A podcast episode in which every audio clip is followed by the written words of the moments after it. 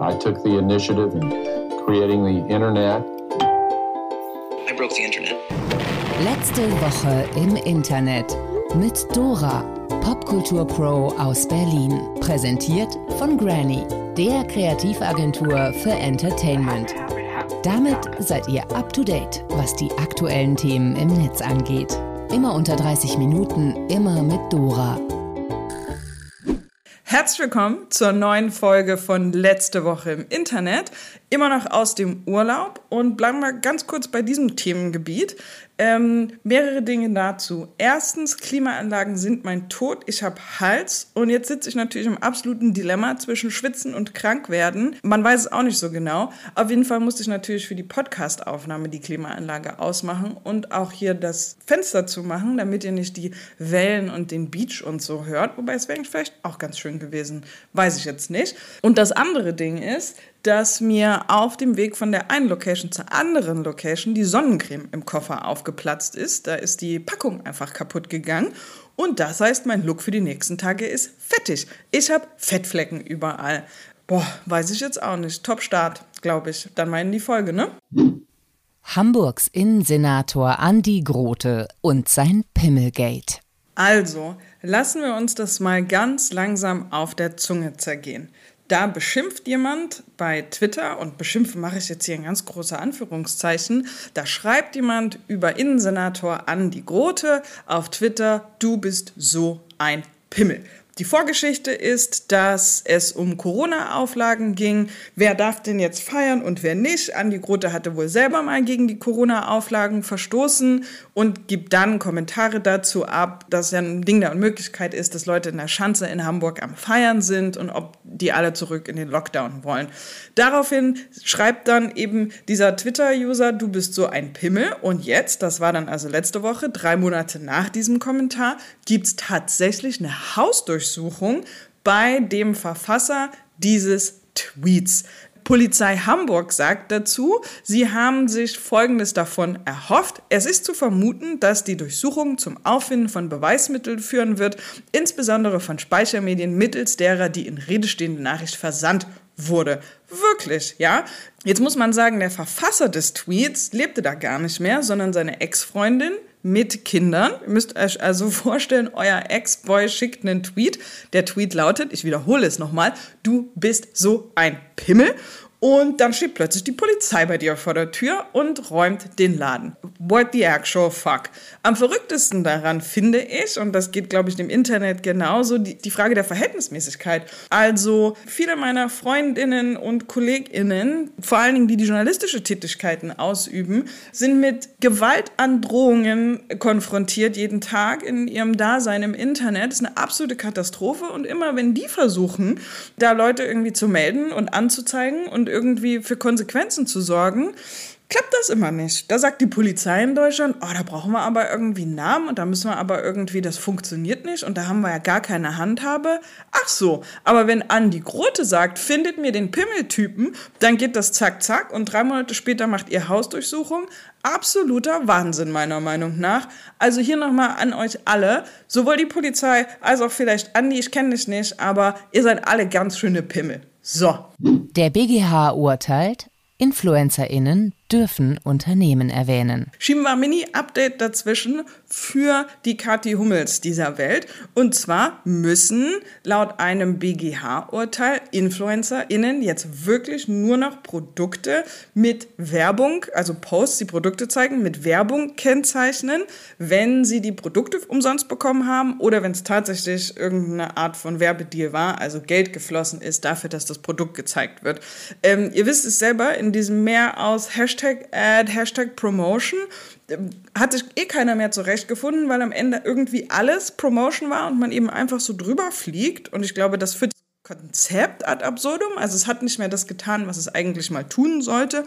Und zwar mir als Nutzerin sagen, das ist bezahlte Werbung und den Pulli habe ich mir tatsächlich selber gekauft. Und ähm, warum dieses Verfahren eine grundsätzliche Bedeutung hat für die Branche, ist, dass der Wettbewerbsverband sich ja so ein bisschen zur Aufgabe gemacht hat, Influencer wegen Schleichwerbung abzumahnen. Und ich glaube, jetzt kommt hier so ein bisschen Klarheit rein. Also, Kathi Hummels, aufatmen, du darfst jetzt deine Socke auch einfach mal so vertaggen ohne Werbung ranschreiben zu müssen. Ist es nicht fantastisch? Böhmermann, Lanz und die False Balance. Also erstens ist mir heiß, weil die Klimaanlage aus ist. Ich schwitze richtig doll. Wer, glaube ich, auch geschwitzt hat, waren ähm, Jan Böhmermann und Markus Lanz. Ähm, ich habe kurz reingeschaut in das Video der Veranstaltung. Die lange Nacht der Zeit hieß das, glaube ich. Giovanni Di Lorenzo hat moderiert. Und ähm, die beiden Moderatoren sprechen über die Verantwortung von Journalismus. Das geht ehrlich gesagt relativ seicht los. Die beiden sind auch irgendwie respektvoll miteinander. Bleiben sie die ganze Zeit, muss man ehrlich sagen. Aber an irgendeinem Punkt knallt es dann doch ganz schön. Und zwar geht es um das Thema False Balancing. False Balancing bedeutet, dass es vor allen Dingen in der journalistischen Arbeit oder in so Talkrunden wie bei Markus Lanz ähm, der Eindruck entstehen kann, dass zwei konträre Meinungen auch im gesellschaftlichen Kontext, im gesellschaftlichen Diskurs ausgewogene Gegenpunkte zu einem Streitpunkt sind. Also zum Beispiel lasse ich einen Corona-Forscher, das ist dann auch, wo die beiden richtig hart aneinander geraten, lasse also einen Wissenschaftler, der sich mit Corona auskennt, diskutieren mit einem Corona-Gegner oder vielleicht sogar Corona-Leugner und dem Zuschauer, der Zuschauerin wird damit suggeriert, diese beiden Standpunkte seien gleich wichtig, gleich gut recherchiert. Das ist eine mögliche Auswahl, die ich hier habe, wo ich mir meine Meinung bilden kann. Und das Problem ist, dass natürlich auf so einer Bühne, wo also jemand eine Vorauswahl getroffen hat, in dem Fall zum Beispiel Markus Lanz, sagt hier, die beiden, die kennen sich aus, die diskutieren jetzt. Auf so einer Bühne entsteht dann natürlich der Eindruck, dass eine Minderheitenmeinung und eine Konsensmeinung gleichwertig sind. Das war übrigens ein Zitat von Wikipedia. Ähm, die beiden, also es ist wirklich, es ist quite entertaining, muss ich sagen. Es, es knallt schon ordentlich. Und der Böhmermann sagt dann auch irgendwann zum Lanz, es gibt Meinungen, die sind so durchdrängt von Menschenfeindlichkeit, dass ich mich frage, warum einige Menschen bei dir sitzen. Der Lanz will das nicht so ganz auf sich sitzen lassen, geht da auch relativ hart vor. Ich glaube, er sagt dann auch an irgendeiner Stelle, dass es Kritik, die er jetzt so auch nicht annehmen kann spannendes Thema und ähm, ich mochte, wie der Böhmermann es gemacht hat, muss ich ehrlich sagen. Denn das ist ja jetzt nicht das erste Mal, dass der Lanz mit seinen Gästen oder mit seinen Formaten ganz schön ins Klo greift. Also gut für Julian, ordentlich gemacht, spannende Diskussion, schaut einfach mal rein. Die lange Nacht der Zeit kann man machen. Selbst wenn man nur Bock hat auf ein bisschen Beef zwischen zwei Dudes. Heterosexuell, heterosexueller, super straight. Funk findet, transphober Scheiß. Und die Bild so, Mi, mi, mi. Sprechen wir über das Konzept Super Straight. Jetzt wird es ein bisschen kompliziert, also dranbleiben, also so mental dranbleiben, ihr versteht. Das Funkformat auf Klo, jetzt muss man sagen, Disclaimer, Funk ist ein Granny-Kunde. Wir machen viel von den Brandings, die ihr da seht, auch unter anderem für Auf Klo und auch Reporter, das andere Format, das hier gleich genannt wird. Also, das Format auf Klo spricht über das Thema Super Straight und sagt, diese ganze Bewegung finden wir transphob. Jetzt muss man wahrscheinlich erstmal kurz den Background dazu aufrollen. Es gibt einen TikTok-User namens Kyle Royce, der schon einige Monate her in einem Video erklärt, ich date nur quote-unquote real women. Eine Transfrau kommt für mich nicht in Frage und deswegen erfinde ich hiermit eine neue Orientierung und zwar die Orientierung super straight. Super straight sind also Heterosexuelle, die noch ein kleines bisschen heterosexueller sind als alle anderen. Die bezeichnen sich als super straight. Reporter und auf Klo besprechen das Konzept super straight und zeigen auf, in welchen Elementen dieses Konzept transfeindlich ist. Und ich finde vor allen Dingen in dem Beitrag von Reporter wird relativ schnell klar, wo Transfeindlichkeit anfängt und wo auch der Journalist in dem Reporterformat sich sehr klar äußert zu, es gibt hier persönliche Präferenzen, welche Geschlechtsteile man mag, das ist äh, jedem selbst überlassen, das ist völlig okay, bestimmte Dinge nicht zu wollen oder bestimmte Dinge nicht zu mögen.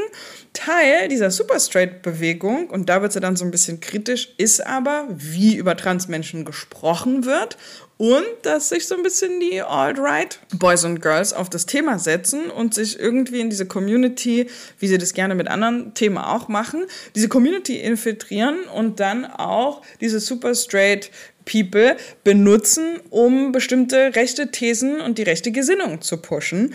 Der Journalist in Reporter zeigt dann sogar auch äh, das Logo der Bewegung oder eins der Logos der Bewegung, was tatsächlich in, in schwarz-orange mit äh, einem SS-Symbol daherkommt. Soll natürlich für Super Straight stehen, aber ich denke, wir können die Undertones ja alle lesen. Kann man eigentlich nicht mal mehr Undertones nennen.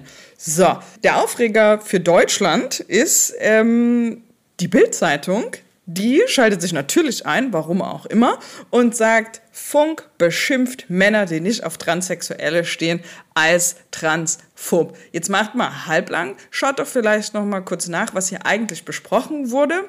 Es geht um die Bewegung dazu und wie so die Rhetorik ist, die da verwendet wird und nicht darum, dass man Leute für ihre persönlichen Präferenzen schämt.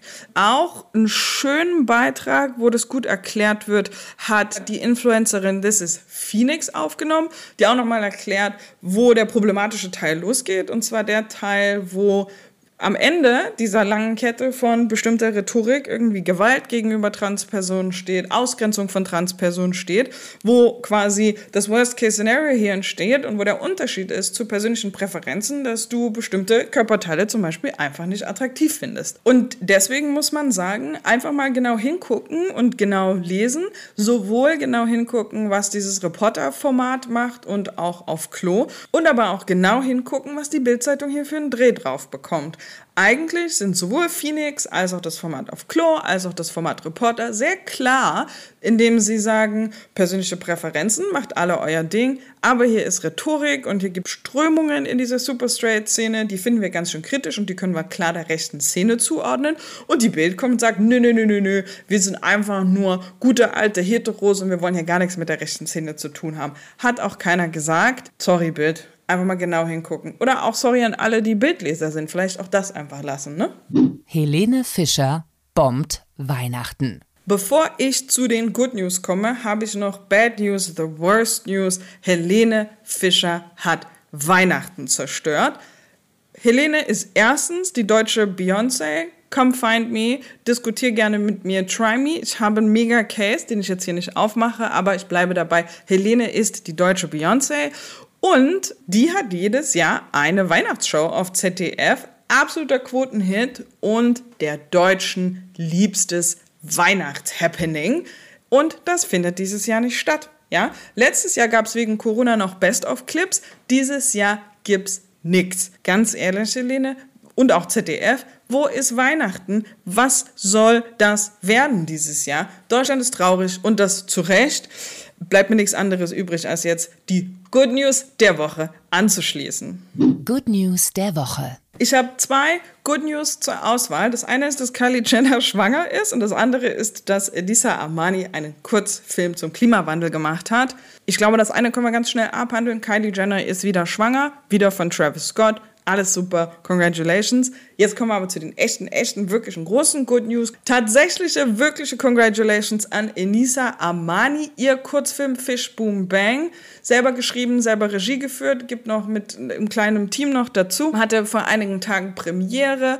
Ähm, mein Feed war voll davon. Tatsächlich war das Feedback auch sehr positiv auf den Film. Ich finde es mega, dass sie was zum Klimawandel gemacht hat. Ja, herzlichen Glückwunsch. Und ähm, das war's dann, glaube ich, auch irgendwie fast mit der Episode. Das war letzte Woche im Internet in der Urlaubsedition mit Frieren und Schwitzen gleichermaßen. Wir haben gesprochen über Grote und Pimmelgate. Wir haben gesprochen darüber, dass InfluencerInnen jetzt auch einfach mal ihren Pulli zeigen können. Wir haben über Böhmermann, Lanz und die False Balance gesprochen. Wir haben kurz angetippt, was Super Straight eigentlich ist und unseren Unmut über Helene Fischer und das versaute Weihnachten kundgetan. Wenn ihr Requests oder Themenvorschläge habt oder einfach mir sagen wollt, wie traurig ihr über die Helene Fischer News seid, dann könnt ihr das gerne tun und zwar unter letzte Woche im Internet at granny.de und ansonsten wenn ihr wissen wollt, was diese Woche im Internet passiert ist, dann hört ihr das nächsten Mittwoch. Und wenn es euch gefallen hat, dann abonniert diesen Podcast. Und wie immer, seid lieb zueinander, vor allen Dingen im Internet.